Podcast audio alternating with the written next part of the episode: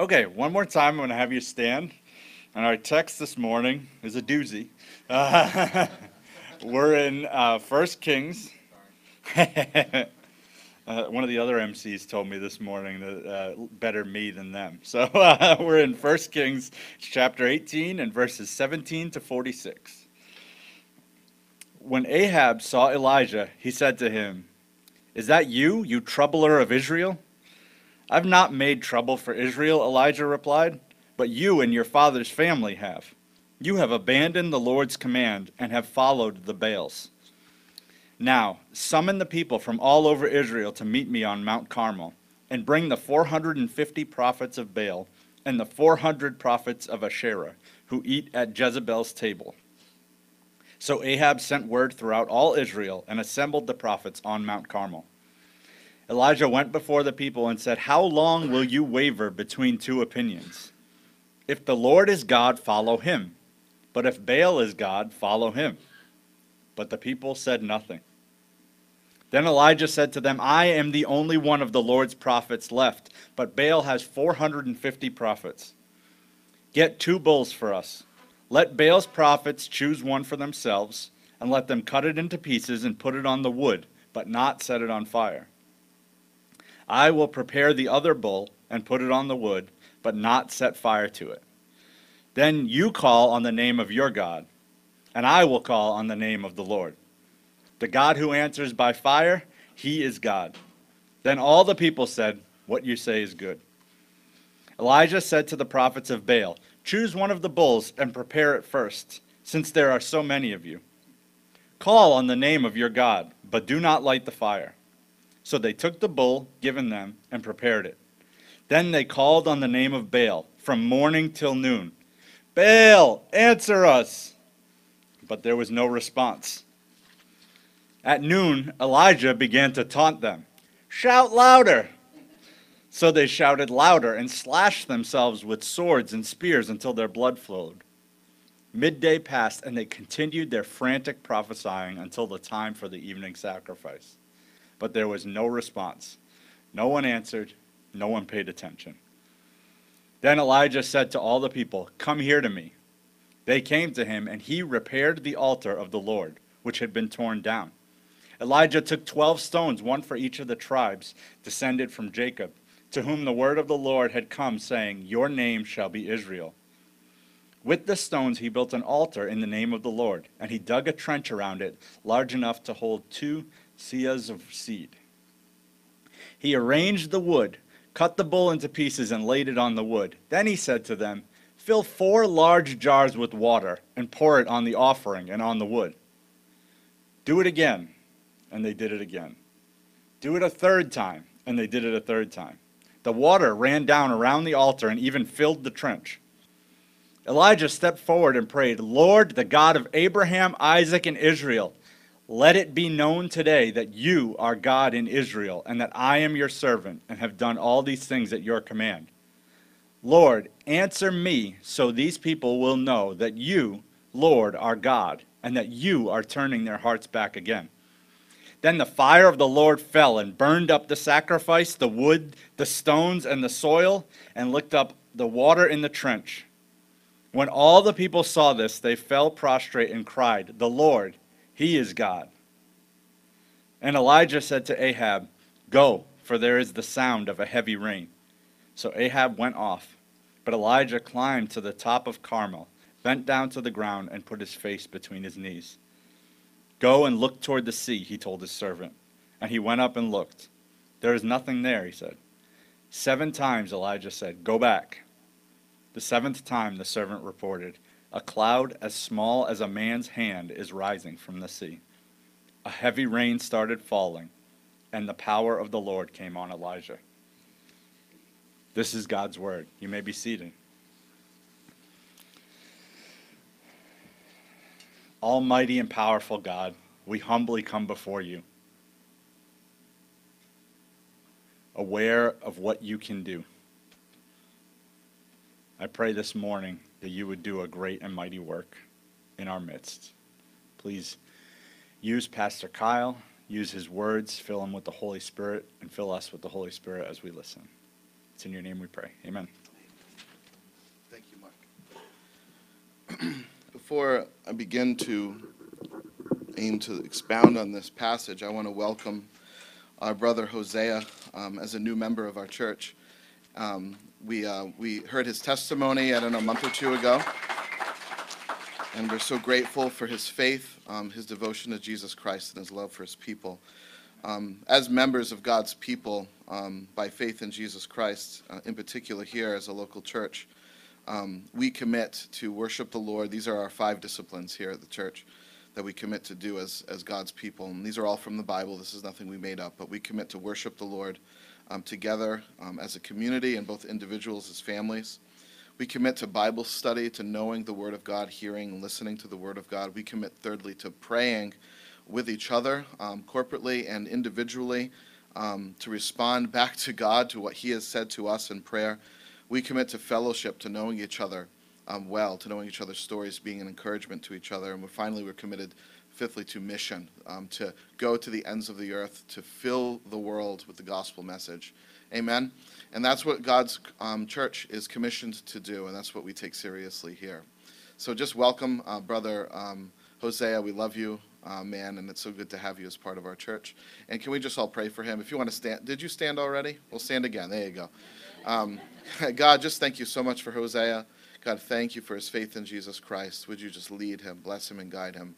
And thank you, thank you for his contribution to what is this um, corner of your kingdom in Warren, Rhode Island. We love you in Jesus' name. Amen.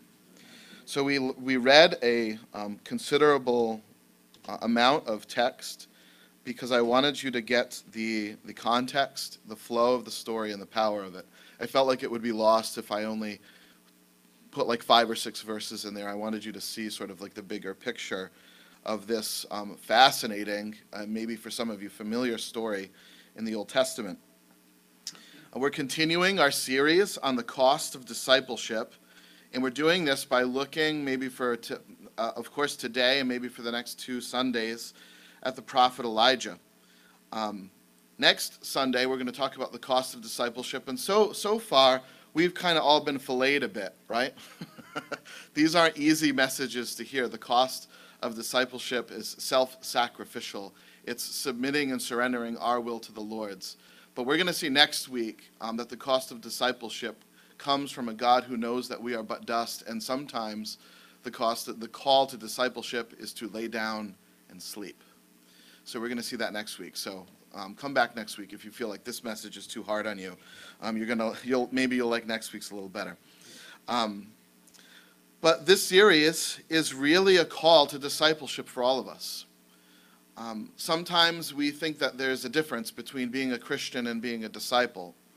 God calls us to be Christians by grace through faith, but that also simultaneously is a call to follow Him. Um, discipleship is what God saves us to, not what He saves us with. Do you see the difference? You see, when God calls us to salvation, the salvation life includes sacrificing for Him, following Him, giving up our wills. But giving up your will and sacrificing does not merit our salvation to God. Our merit, the meritorious salvation that we rely on, is in Christ. But what He calls us um, to, the salvation that he calls us to, simultaneously, he calls us to discipleship as well. No Christian is exempt from this responsibility and the need to follow Jesus closely. So we turn to this enormous figure in the Old Testament that we read so much about to learn a little bit more about what it means to follow the Lord Jesus Christ. He is called a servant of the Lord Most High, if you noticed in our text. In the New Testament, we would say that this is a disciple of Jesus. I want to provide for you a little bit of context about who Elijah is and what's happening in the story so that you can fully appreciate what's going on. The Bible opens with the book of Genesis, as many of you know. God creates humanity, and he creates them to love him and to enjoy him in his presence in Eden, to fill the earth and to subdue it. The earth is filled with the righteousness of God, and there is an innocence in primal man and um, pre fall. Sin, however, created a curse and a separation from God. Adam and Eve are expelled from his presence, that's symbolized in the Garden of Eden. But God, in his love, promises Adam and Eve, even, even in the same breath of the curse, he promises that he would send them a Savior through Eve's offspring, through her seed. And their earthly family, as we see this promise, extends to Abraham, and then this promise extends to Israel, which becomes the nation of Israel. So the earthly family, Israel, would be God's chosen people to communicate God's law and rule, that there is one God, that we've sinned against him and are separate from him, but there is a promise to save. This salvation mes- message would come through the nation and people of Israel. That God would provide a Savior through Abraham's seed, not just for Israel, but for all nations. Now, Israel, as you follow and track their history in the Old Testament, would eventually install kings. They didn't have kings at first when they became a nation. They had judges, they had Moses, different leadership figures like this, but they had no king. Eventually, they asked for a king. And these kings were commanded to champion both God's law and God's promises. They were to call all the world, all the other nations outside of Israel, to worship the one God, that there is only one God, and to remind them that this God is just, and that though we have violated his justice and sinned against him and are separate from him, his love will eventually provide a savior and sacrifice for sin. See, this is the story of Scripture in a few sentences for you. Now, this promise to send a sacrifice for sin in the seed of Eve was illustrated in a sacrificial system in a place called the temple, where they would sacrifice animals. And those animals would point towards a better, more ultimate sacrifice, which would be the Messiah, the promised one, a person, the King of Kings. So the sheep were never intended, the goats and cows, these were never intended to, to expiate or to remove sin. They were just a sign pointing to the one who would. Does that make sense? This Savior of nations. These kings were supposed to honor this system, to point to the one true God of Israel, to worship him only, and to trust in the coming Messiah. Only a great many of kings, of the kings of Israel, loved this world and worshiped foreign gods more than they did Yahweh. As a matter of fact, most of the Old Testament is about the kingly rule's dysfunction and the prophetic call to repentance. A vast majority of, of the Old Testament is about Old Testament kings of Israel and the prophets that warned them. Many of these kings loved this world, worshiped foreign gods. Ahab was probably the worst. And Ahab is the king of our, that is illustrated in our text. King Ahab and Queen Je- Jezebel were among the worst rulers of Israel in a long, long line of dysfunction. They rejected Yahweh. They worshiped the false god Baal, as you saw. They changed the capital of Assyria from Jerusalem to Samaria. They erected a temple to Baal. They tore down the altars to Yahweh that were supposed to symbolize the sacrifice of the coming Savior, tore them down, destroyed them. They attempted to kill and murder all the prophets of Yahweh as well. And they made the worship of Baal the national religion of Israel. Could you imagine? This is Ahab and Jezebel's legacy in the story and narrative of Scripture. And that's when Elijah enters the Bible story, the narrative of Scripture. He just shows up out of the blue. We have no idea who he is. This is the first time he's mentioned in all the Bible, and it is his first appearance. We're not even told that he's a prophet or anyone with authority. He simply enters the narrative in chapter 17, which we didn't read, with these words it says, Now Elijah the Tishbite from Tishbe in Gilead said to, ah- said to Ahab, Ima- Imagine the guts on this guy.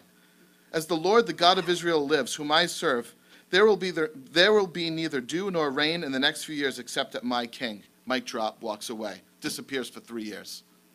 No rain. He goes into hiding for three years. And the text that we read, that we just read, that Mark read so wonderfully, is, is is Elijah returning after a three year drought to Ahab. He comes out of hiding.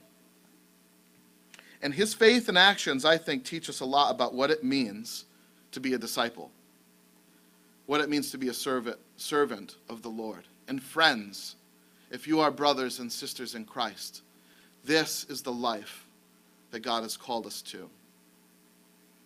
And if you're not there yet, I pray at the very least at the end of this sermon and at the end of this service, God will burn a fire in your heart to want to begin the wonderful adventure of discipleship, the life of following Christ. So, let's learn from Elijah what a disciple is. And I like this first one. I think Pat might too. The first thing, I shouldn't have said that. The first thing a disciple is, is a troublemaker. A trouble. Ahab, verse 16, Ahab went to meet Elijah. And when he, that is Ahab, saw Elijah, he said, Oh, the troublemaker. You troubler of Israel, you've returned. Welcome back. Where's the rain? Friends, followers of Jesus Christ are troublemakers. They are. Now, I'm going to explain what I mean by that. It doesn't mean you, you know, take candy from little kids, right? It's not that kind of trouble that we cause. And the kind of trouble that we cause is not trouble to some. To some, it is life. And to others, it is death. Paul talks about this in the New Testament in 2 Corinthians chapter 2. He says, For we are to God the pleasing aroma of Christ among those who are being saved, but not those who are perishing. To the one, we are an aroma that brings death. There's another translation that says, For some Christians, disciples of Jesus, are the stench of death. Troublemakers. A reminder that sin is a problem, separates us from God, and without repentant faith in Jesus Christ, we will forever be separated from Him. And that it's not everyone else's fault but ours.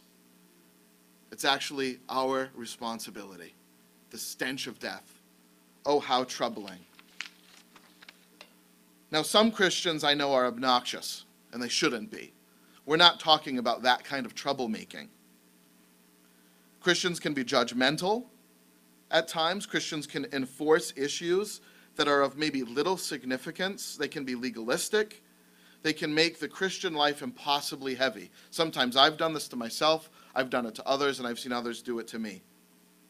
Friends, just because you're a troublemaker doesn't mean you're a good disciple, so please don't get me wrong. One professor of mine I, I had at Gordon Conwell said this If everyone hates you, you're probably just obnoxious. But if no one hates you, you're probably a coward.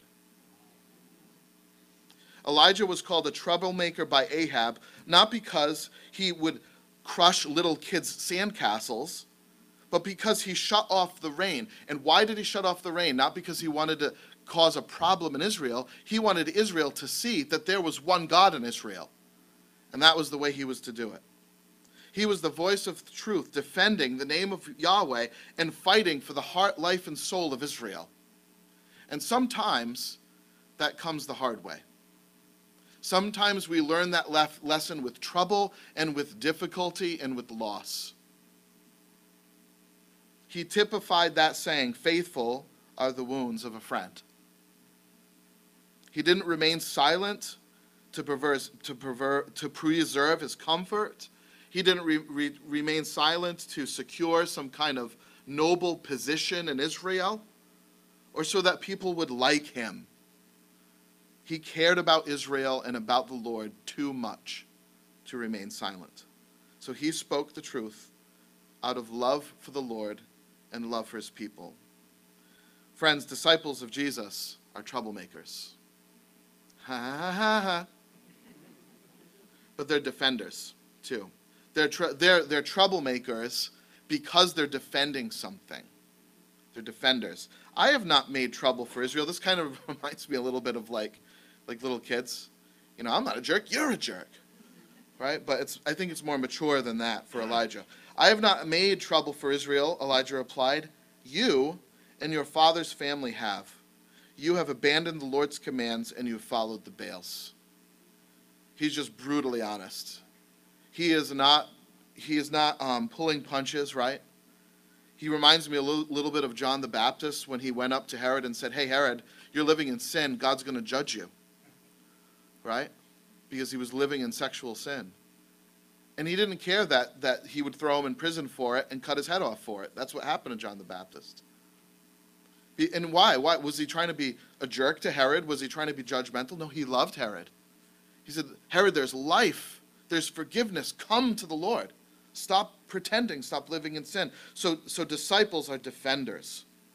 Elijah would not stand for the profaning of the name of the only God Yahweh by pretending like a fake God is actually God. He wasn't. Baal is not God. Your money is not God. Your parents are not God. Your children are not God. Only the Lord God. He is Lord. He owns this world. He owns you. He is just and righteous. We owe him everything, and we've given him nothing. We've sinned against him. And then, when he's upset with our sin and does something about it, we have the nerve to be angry at God for being just. Isn't that true? How dare, how dare I be a sinner? What? Really? Oh, do we, are we listening to ourselves? You see, friends, do we really want a God who's not just? A God who just doesn't mind if we just waste everyone in the room? A God who doesn't care about genocide and about abortion? A God who doesn't care about sex trafficking that isn't just? About lying, about all the stuff that we, we do and promote on a daily basis on what, what we might call a small, on a smaller scale, a smaller level. Oh, friends, we don't want a God who's not just. We want to, we definitely want a God who's, who's just. We just, we just don't want a God who's just with us. Right? But there is good news about this just God because he's a Savior, and I'll get to that in a second. Okay? All right, where was I? He's about, uh, um, Elijah cares deeply for the name of Yahweh, but he also cares deeply for those people around him. He is about to demonstrate that Baal is fake and that Yahweh is the only God. And, and what does he do when he's about to prove this point? He doesn't do it in a closet, he doesn't do it in secret or in hiding. It says this in verse 19 Summon the people from all over Israel to meet me on Mount Carmel. What's he doing? He's building a crowd right? He is saying, everyone from all over Israel, this is the new king that follows Baal. I'm one man.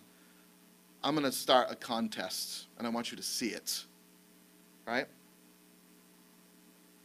Why does he want so many people to watch this sort of contest? We learn it in the prayer that Mark prayed from the text. He says, Answer me, Lord, so that these people will know that you are God. You see, he was a troublemaker because he wanted the people to know what they were doing was wrong and that they would have the opportunity to go back to the Lord and have their hearts renewed and saved. So for, for Elijah, it just wasn't okay that everyone around him didn't know that the Lord was God. Oh, and friends, if we are disciples of Jesus Christ, it shouldn't be okay with us that so many around us do not know that the Lord, He is God. That's why we're here. That's the light that should be shining out to our school and to our police departments and to our neighbors and to our coworkers. We're not here just for us to heal from some bad thing that happened to us. We're here for that reason too. But God has made us lights. Right? So disciples are troublemakers, they are defenders, and they don't waver. Uh, uh, Elijah is about to preach one of the shortest sermons in the Bible, and you're probably wishing that, that w- this was one of them too. But sorry. How longer how long he says will you waver between two opinions? If the Lord is God, follow him. But if Baal is God, follow him. You can't have both. Pick one. Friends, we need to ask ourselves the same question if we're disciples. How long will we waver between God and money? Between God and sex? Between God and power? God and comfort? Are we disciples of Jesus Christ or are we disciples of this world? which is it? How long will you waver? How long? He asks. God isn't a trick that we use to get ourselves out of a jam. He is our life and our breath. You know that Baal was the weather god? Did you know that? What, what had just stopped happening for three years? Stopped raining. Oh, so Elijah said, I want you to, God, I want you to shut off the rain. I want you to shut that off because Baal is supposed to be like the guy for that. Right? So for three years, all of Israel is rubbing the Baal belly. Maybe he'll fix this for us. He's supposed to do this for us, right? Friends, God isn't a trick to get us out of a jam. We don't worship him when it's convenient, and then, you know, when when our problem is solved, we just go back to worshiping our money or our relationships. There's only one God, and there is only one mediator between God and man. We follow him. We don't we don't waver. Disciples don't waver. And when we do, I know this sounds hard, it sounds tough. I'm being tough on me too, please. Please know this. When we do, because you will and I will, we don't make, make excuses, we repent. Right? Disciples are troublemakers, defenders, they don't waver. Oh, and this one's good. They make matters worse. Okay? Watch this. Elijah challenges these prophets of Baal to a contest. Baal's supposed to be the god of rain. Okay. so he challenges them to a contest. And by the way, if he loses, he's in big trouble. But Elijah sets the terms of the challenge.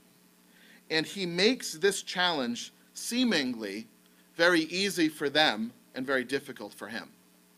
Let me explain to you why. First of all, he says, let's do this on Mount Carmel. You say, that sounds like a yummy mount.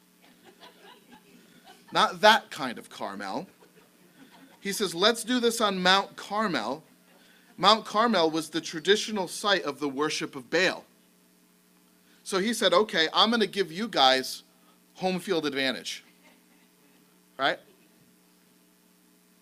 He doesn't say, let's go to Mount Sinai where Moses got the Ten Commandments, right? He said, we're going to Carmel. Your God is so great, we're going to go on his mountain. The second thing we notice is that he was outnumbered 850 to 1. Did you see this? Bring the 450 prophets of Baal and the 400 prophets of Asherah. Now, I ain't a math whiz, but 450 plus 400 is 850. I am the only one of the Lord's prophets left, but Baal has 450 prophets. Now, some commentators have suggested that maybe Isaiah was feeling a little bit insecure because there were more prophets in Israel. I don't think that's the case. I do think we see his insecurity later, but I don't think it's demonstrated here. I think what he's saying is on this mountain and in this moment, I am the only prophet of Yahweh. And there are 850 of you. Not really a fair fight, right? So he's making this difficult. He's making matters worse. Elijah, third, establishes the rules of the contest. He says, We're going to build altars, and the first God to send fire on your altar is the true God. And he says, You go first. So I'll give you home field advantage. It's 850 to 1, and you start. Right?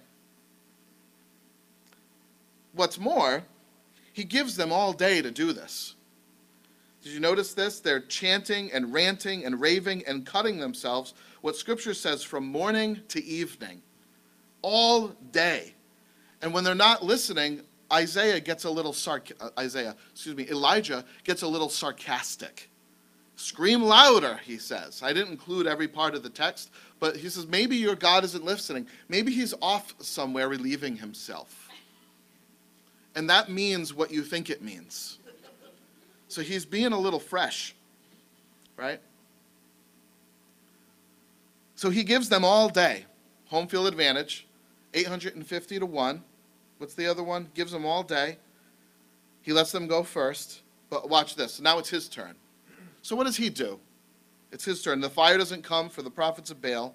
So now it's his turn. When it's his turn, he decides that he is going to douse his sacrifice with an immense amount of water. Not once, not twice, but three times. He not only douses it with water, but he decides to dig a little trench around the thing so that all the water collects in a pool. So it's sitting in a pool of water. You say, you know, Elijah, this is already kind of hard, right? Why are you putting water on it? Don't do that. It's double faith, I think. Faith that God would ignite something so wet, but also consider this they were in a three year drought. They needed this water, right? Disciples are not afraid of it, making matters worse. They're not afraid of jumping into lions' dens or fiery furnaces. God calls us sometimes to do things that are actually impossible to do because when He comes through, the people will know that He is Lord. He's got to be, right? So, disciples are troublemakers. They're defenders. They don't waver. They make matters worse. And, and they are rebuilders. They repair. Then Elijah in verse 30 said to all the people, Come here to me, he said. They came to him, and he repaired the altar of the Lord. Remember, I told you that, that Ahab and Jezebel and all the prophets of Baal had destroyed the altars of the Lord, which were meant to make sacrifices to the Lord. But he repairs the altar. Elijah took 12 stones, one for each of the tribe, tribes descended from Jacob, to whom the word of the Lord had come, saying, Your name shall be Israel. Now, this is wonderful, and we can't miss this because I think this is significant. He doesn't build a new altar, he repairs an old one. And what I think this means is that God has given us a way to follow. And when we neglect it, we don't create new ways, we repair the old one. Right? So he doesn't build a new altar. He took the one that had been destroyed by the prophets of Baal and he rebuilt it. It's as if to say that we need to remember Yahweh. We need to remember what he has told us to do. And what has he told us to do? To preserve his word, to, pervert, to, pre, to preserve his promise, and to remember that if we are going to be reconciled with him, it's got to come by something outside of me, a sacrifice. We're not on the altar, someone else is. We cannot invent another way to rescue ourselves, but we need to remember the sacrifice that the Lord provides for us to be reconciled with him. Right? So, uh, so Elijah takes 12 new stones, and each of these, as he's rebuilding this, this altar, represents the 12 tw- tribes of Israel, as we're told in the text. And at the time, if you know anything about Israelite history, these 12 tribes were divided. So Elijah is reminding them that though they are divided, God's people, as God's people, they still remain God's people, and Yahweh is still their God.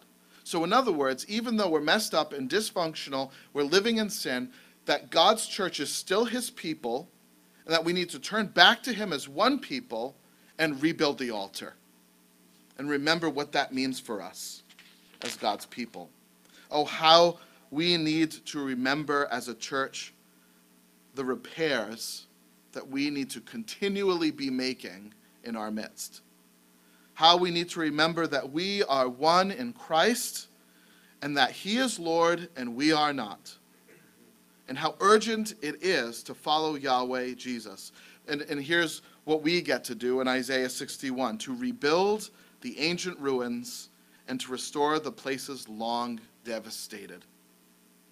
Oh, friend, the devastation that we all experience in our hearts when we forget that the Lord, He is God. That He gives and He takes away.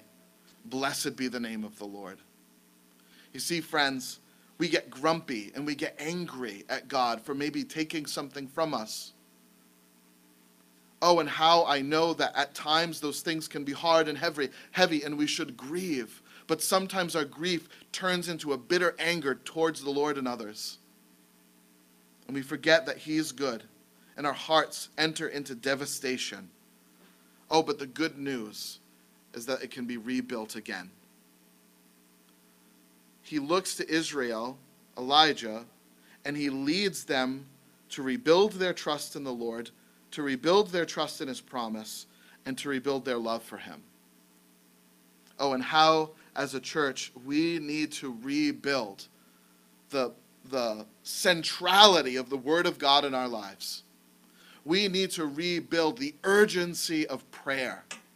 We need to rebuild the priority of holiness and surrender and sacrificing our will for His. You see, friends, the altar is crumbling, but it's not too late to rebuild it. And as a church, as God's people who are His people by grace through faith in Jesus, there is no more time to waste. We need to rebuild. Begins here and then here. Disciples are troublemakers. They are defenders. They don't waver. They make matters worse. They repair. Oh, and then this one. They trust God for the fire. This is good. Elijah's task isn't to make a very wet pool light on fire. This is not a Boy Scout challenge, right? So he doesn't start thinking, like, okay, how can I ignite this thing? This is difficult. Maybe I need some gasoline or a blowtorch or something. He doesn't do this. What he does is he prays. He doesn't cut himself and chant and dance. Because if God is going to act in this world, it's not because of anything we do, but, but, but, but it's because of God's sovereign grace to save us, not by our merits, but by His. So he prays. He builds the altar, God brings the fire. He built the altar, and God brings the fire. He couldn't bring the fire. That's God's job right? The very simple math that we can do. How is this thing going to light on fire unless God does it? He's got to do it. You see, friends, fire in Scripture symbolizes the presence of God waking people up. Moses sees the fire on the bush, and God speaks to him, and he sees its light, right? Um, the fire, the fiery cloud leads Israel by night. The presence of God. The fire of God's Spirit in the New Testament, remember, fell on the heads of the apostles as tongues of fire. So the, the fire of God's presence, fire is God's presence here in Scripture, it has very much to do with what we might call in church history revival. Right? Because when God's fire shows up, people start speaking with tongues. They start pro- pro- prophesying. In other words, they come to believe and know that Yahweh is Lord and that Christ is their Savior. You see, the fire's got to come for that to happen. And we can chant and we can rave and we can cut and we can spin, and it's not going to make the fire come. God's got to bring the fire. We build the altar, God brings the fire. You see, we can plan and we can have Easter egg hunts and we can do concerts, and none of this is going to lead a single soul to faith in Jesus Christ unless the fire comes from heaven. You see? We can put money behind it, we can have all sorts of creative ideas. None of that will bring anyone to Jesus Christ unless when we do it, the fire shows up the fire of God's presence. We build the altar and God brings the fire. We cannot manipulate anybody into becoming believers in Jesus Christ. So, okay, what do we do? What's this mean? How do we build the altar? Well, what did Elijah do? He prayed. He said, God, I got something wet over here, something impossible, something lifeless, something dead. And if it's going to happen, you've got to do it. So, would you come? And he did. Elijah prayed, and the fire fell. Friends, there is a principle in Scripture. I don't want to oversimplify it. It's not just prayer, It's the uh, God's holy people consecrated to his service. When they when when God's people as a holy people come to him in prayer, God's fire comes. If that's true, if that's how we see God doing wonders in the world around us, why don't we pray? You see, I said this last week. I think sometimes it's because we don't believe what we say we believe. We don't really believe it. That when we can we can like all like little Elijahs come together and ask God for miracles and that he'll do them. We don't really believe it. Elijah prayed, and the fire fell. Then the fire of the Lord fell and burned up the sacrifice, the wood, the stones, and the soil, and licked up the water in the trench. Isn't that nice?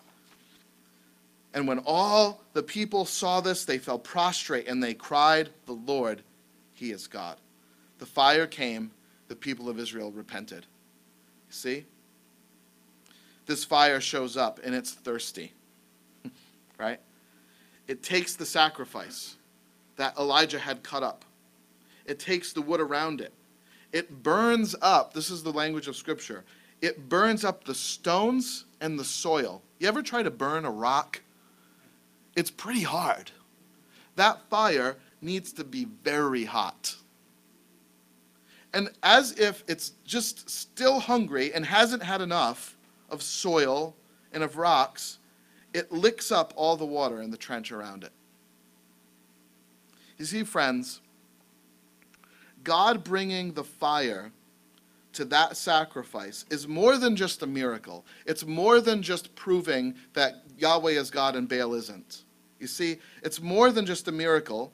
It's more than just proving who the real God is. It symbolizes how we can be reconciled to Him. You see, because all of Israel had sinned against God and they were out of fellowship with Him. And He said, if you want to have fellowship with me, you need a sacrifice that I'll accept. And that day, God accepted that sacrifice on that altar. The sacrifice that He accepts for us is only one, and it is the person of Jesus Christ. You see, when we come to Him by faith, the fire of God's presence accept, burns up that sacrifice. It licks up our sin and our past. You see, all the rocks and stones and water and all the, all the villainous, criminal like behavior that we've had, the ways that we've hurt others and sinned against each other and ourselves and God, it all gets licked up and is satisfied in the sacrifice of Jesus Christ. You see, so this isn't just a nice miracle. This isn't just prove that God is better than Baal. It shows us, it points the way for us to have real life forgiveness and reconciliation with God in Christ. You see, because that sacrifice, that bull, that day pointed to the better one, Jesus Christ, who was lifted on a cross, who became our curse for us, resurrected out of the tomb, and ever lives to make intercession at the right hand of God for us in our behalf. Isn't that great news? Oh, it's so much better than a cute boy that likes you. Right? So we can say no to that cute boy that likes us because God tells me to not un- be unequally yoked. Right? And, and we can trust him because we got a better boy that likes us, right? In heaven. Our, our heavenly Father and his son Jesus Christ, the better bridegroom. Oh, friend, we listen to him not because we're trying to we're, we're trying to impress him, but because he's better. He's got a better plan for us. And that's why we follow him. Friends, we are called not to waver, but to follow Jesus. And Israel's response is remarkable at this when, when you remember this like little sermon that he, he, he that Elijah preaches, how long will you waver? You know what they do? The people said nothing. Hmm, uh-oh. I'm in trouble, right? They were quiet. They weren't maybe even yet convinced about Elijah's talk. And this is true today, friends. My preaching will do nothing to the hearts of lost people unless the fire of God's presence false. See? God's God has to do it. God has to come. He can, will, and wants to do this in our world. Friends, we need to follow the Lord. He has called us to be disciples of Jesus Christ, servants of the Most High God. And what does that mean? It means that sometimes we're troublemakers, that we defend the Lord and others around us, that we don't waver between two opinions. We make matters work and worse, and we trust God in faith. We rebuild the altar of His Word, of prayer, of holiness, and then we trust God in the midst of this, and in the midst of all this, to show up and work wonders. Amen? So repair the altar, friends. We can, we can continue serving our false gods. You remember what their response was after they were done cutting themselves? There was none. There's no, no one answered, no one paid attention. Oh, and that is the sad story of our lives when we begin to love and trust this world over the Lord. It gives us no response, no answer, no help. But when we call on the name of the Lord, He comes, He shows up. Friends, our name is Israel, God's people. And you know what God's people are? They're fire walkers, they're defenders, miracle workers, repairers, and they bind up broken hearts. That's our job. That's what God's called us to as disciples of Jesus Christ. So we need to repair the altar and pray. The only, the one and only God, we are his servants. So we need to pray with Elijah that same prayer that he prayed. Would you pray with me? God, I pray this morning that these people will know that you are Lord and that you are turning their hearts back again. Oh God, some of us in this room, our hearts have been far from you for so long. We haven't believed you, we haven't trusted you. We go our own way and trust our own hearts, and it's deceived us time and time again. It has not answered us, it has not paid attention to us. So, God, I pray, Lord, that we would know that you alone are Lord. God, I pray, Lord, that our hearts would turn back to you and that we would see the response in this church, churches and churches around us and in our communities, that we would fall prostrate and cry, The Lord, He is God. The Lord, He is God. And then it rained. God, thank you, Lord, for this morning. I thank you, Lord, that you are Lord alone and that Jesus bids us to follow him. Help us now to do this as your people in your church. Thank you that you are gracious when we are slow to learn and that we are stubborn and we have hard hearts. God, thank you for your grace and your love and that you're turning us back to yourself. God bless us now. Bless the remainder of our service. In Jesus' name, amen.